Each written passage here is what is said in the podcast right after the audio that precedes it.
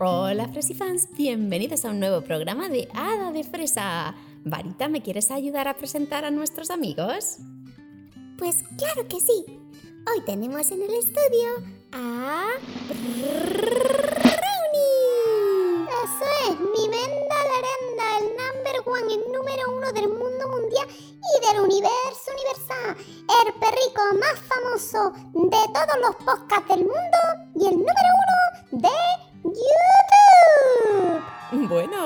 veo que no necesitas presentaciones, ¿eh, Brownie? A ver, Varita, ¿presentas a alguien más? Claro que sí.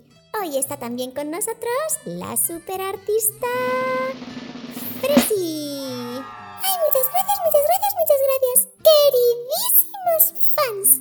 Yo sé que aunque Brownie insista en decir que él es el number one, vosotros sabéis quién es la verdadera artista de este programa. Este unicornio que nació yo para ser una estrella, que voy soltando purpurina por allá donde paso. Mirad qué bien canto. Mucho más allá. Venga, venga, venga, que te emocionas, Fresi. A ver, que nos queda también por presentar a un amiguito más, ¿verdad, Varita? Sí. A ver, Fresi fans, ¿vosotros en vuestra casa sabéis quién falta? Tic-toc, tic-toc, tic-toc. Exacto.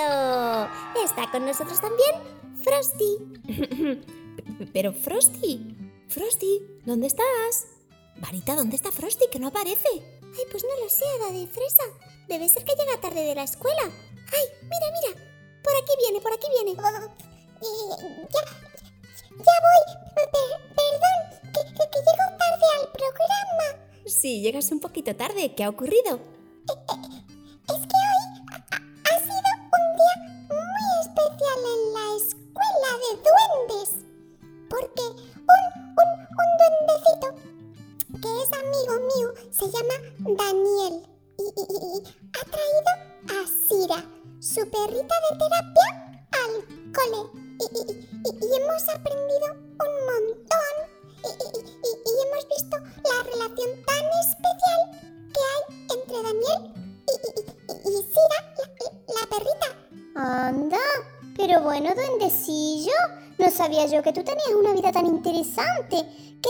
Una perrilla que ha ido a visitaros al, al colegio? Mm, ¿Y qué es eso de un perrillo de terapia? No entiendo nada. Es que nunca entiendes nada, nunca entiendes nada, nunca entiendes nada.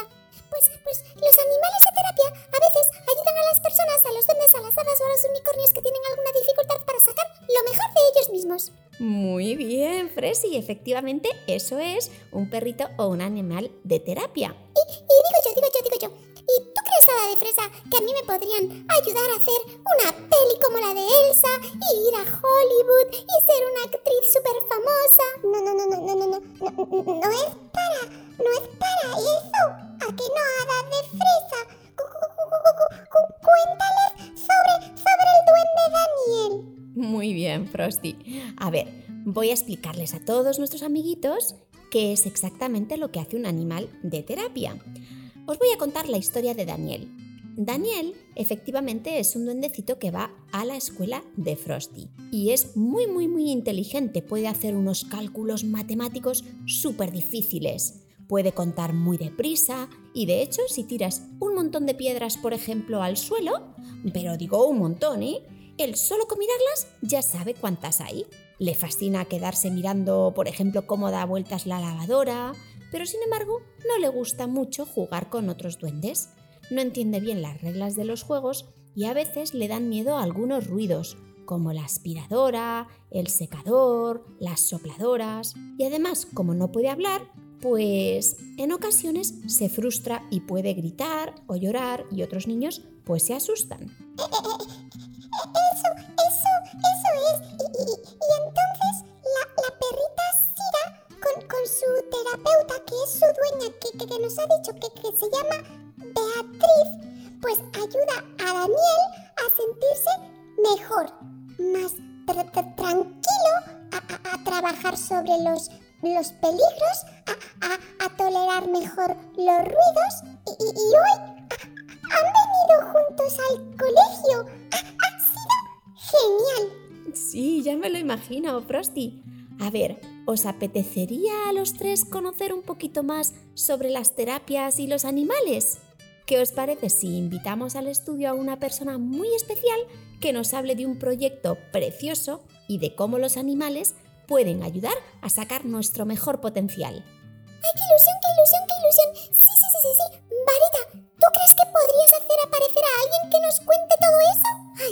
cada vez me pedís una magia más difícil. Yo antes hacía aparecer juegos y juguetes y ahora me hacéis aparecer personas y a veces me equivoco. Venga, lo voy a intentar, ¿de acuerdo? Me voy a concentrar. No hagáis ruido. Brownie, que te he dicho que no hagas ruido. ¿Que, que te estaba gastando una bromilla, varita? Hija mía, que no tienes sentido del humor, por favor, por favor. Que sí que tengo sentido del humor, pero necesito concentración. Vale, chiquilla, ya te dejo concentrarte. Venga, a una magia de esa. A ver si un día haces una magia y me hace aparecer 150.000 brownies de chocolate. Ay, Brownie, déjame concentrarme. Allá que voy. Ay, abracadabra, pata de cabra, que el hada de fresa nos traiga una visita sorpresa.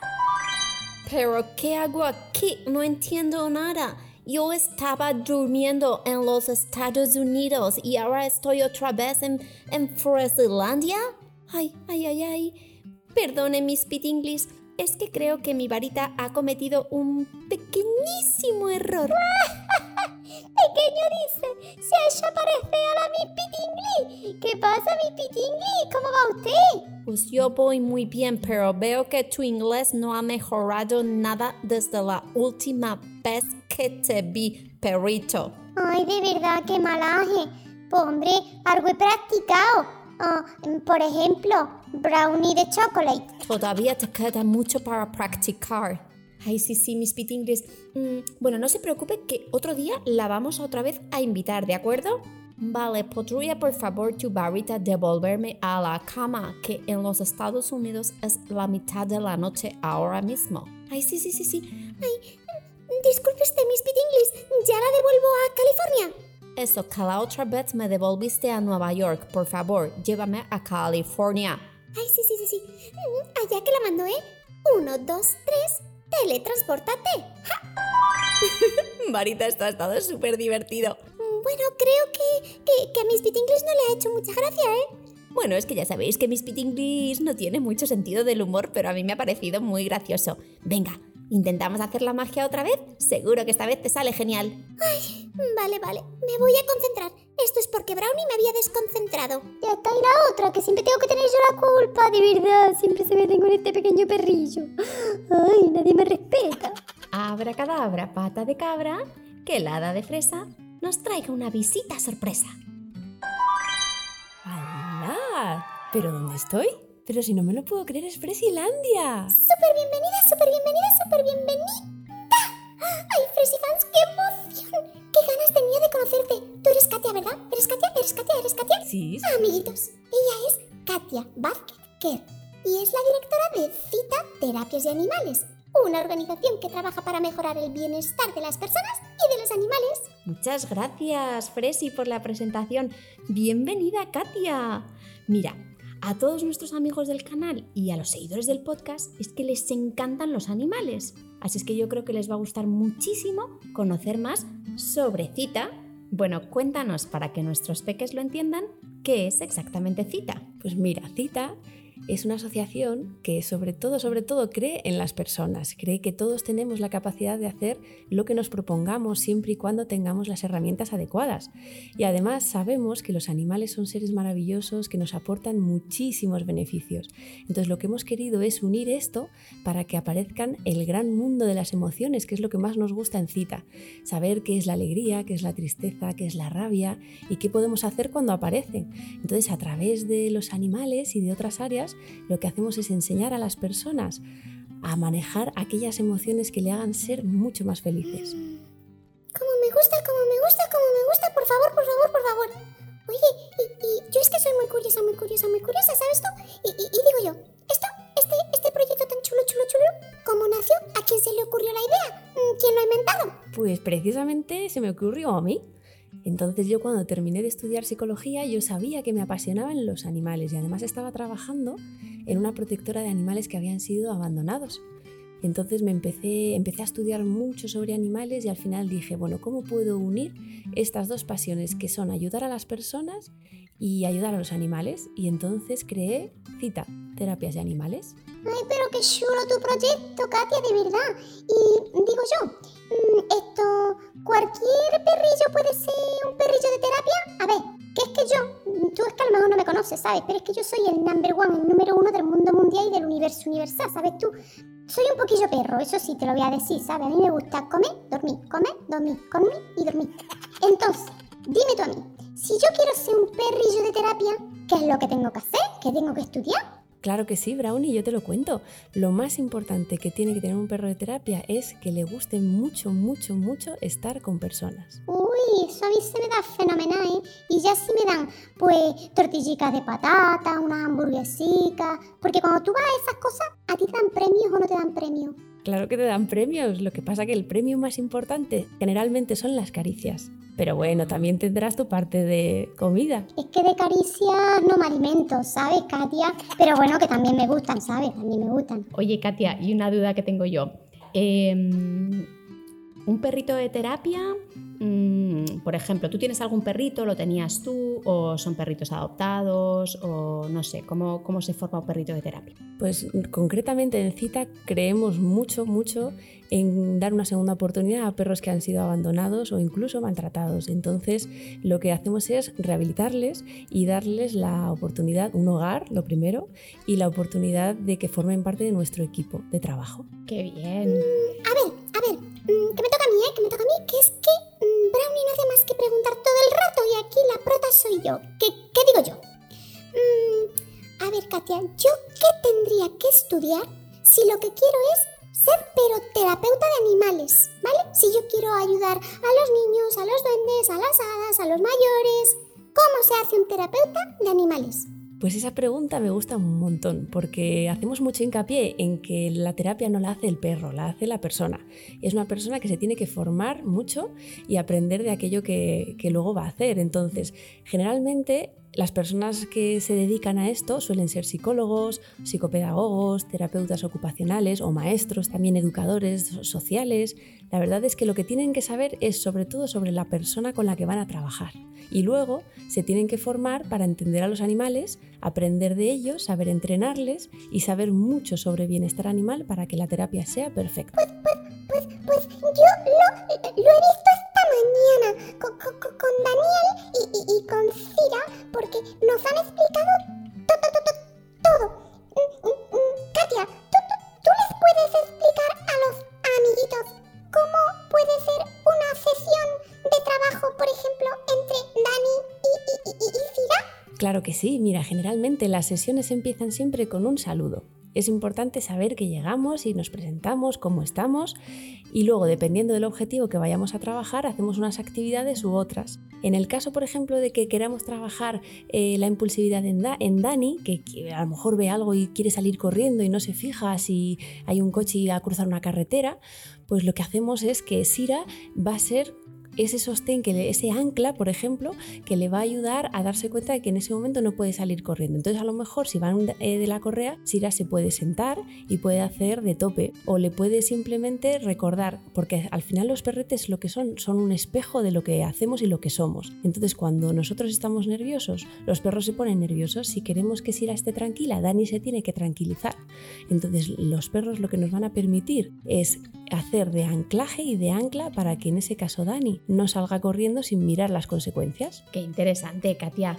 Oye, otra cosa que he visto yo, porque me he metido en vuestra, en vuestra web y he visto que hablabais del método Panamá. ¿Tú podrías contarnos un poquito qué es lo que es? Sí, el método Panamá es eso que yo en su día soñé y quería hacer para mejorar la vida de las personas y sobre todo su salud emocional, hacerles emocionalmente más saludables y más inteligentes. Entonces, lo que hice fue unir aquellas áreas que consideraban, áreas de trabajo que consideraban que despertaban las emociones en todas las personas. Por ejemplo, la P de Panamá es psicomotricidad, la A son animales, la N es naturaleza, la otra A es agua, luego está la música y luego está el arte. todas tienen en común que despiertan emociones en las personas y los terapeutas estamos para recoger esas emociones, aprender a canalizarlas y enseñar a las personas herramientas de gestión emocional. Es súper, súper, súper importante, porque es que, tú no lo sabes, pero Brownie es inestable totalmente emocionalmente hablando.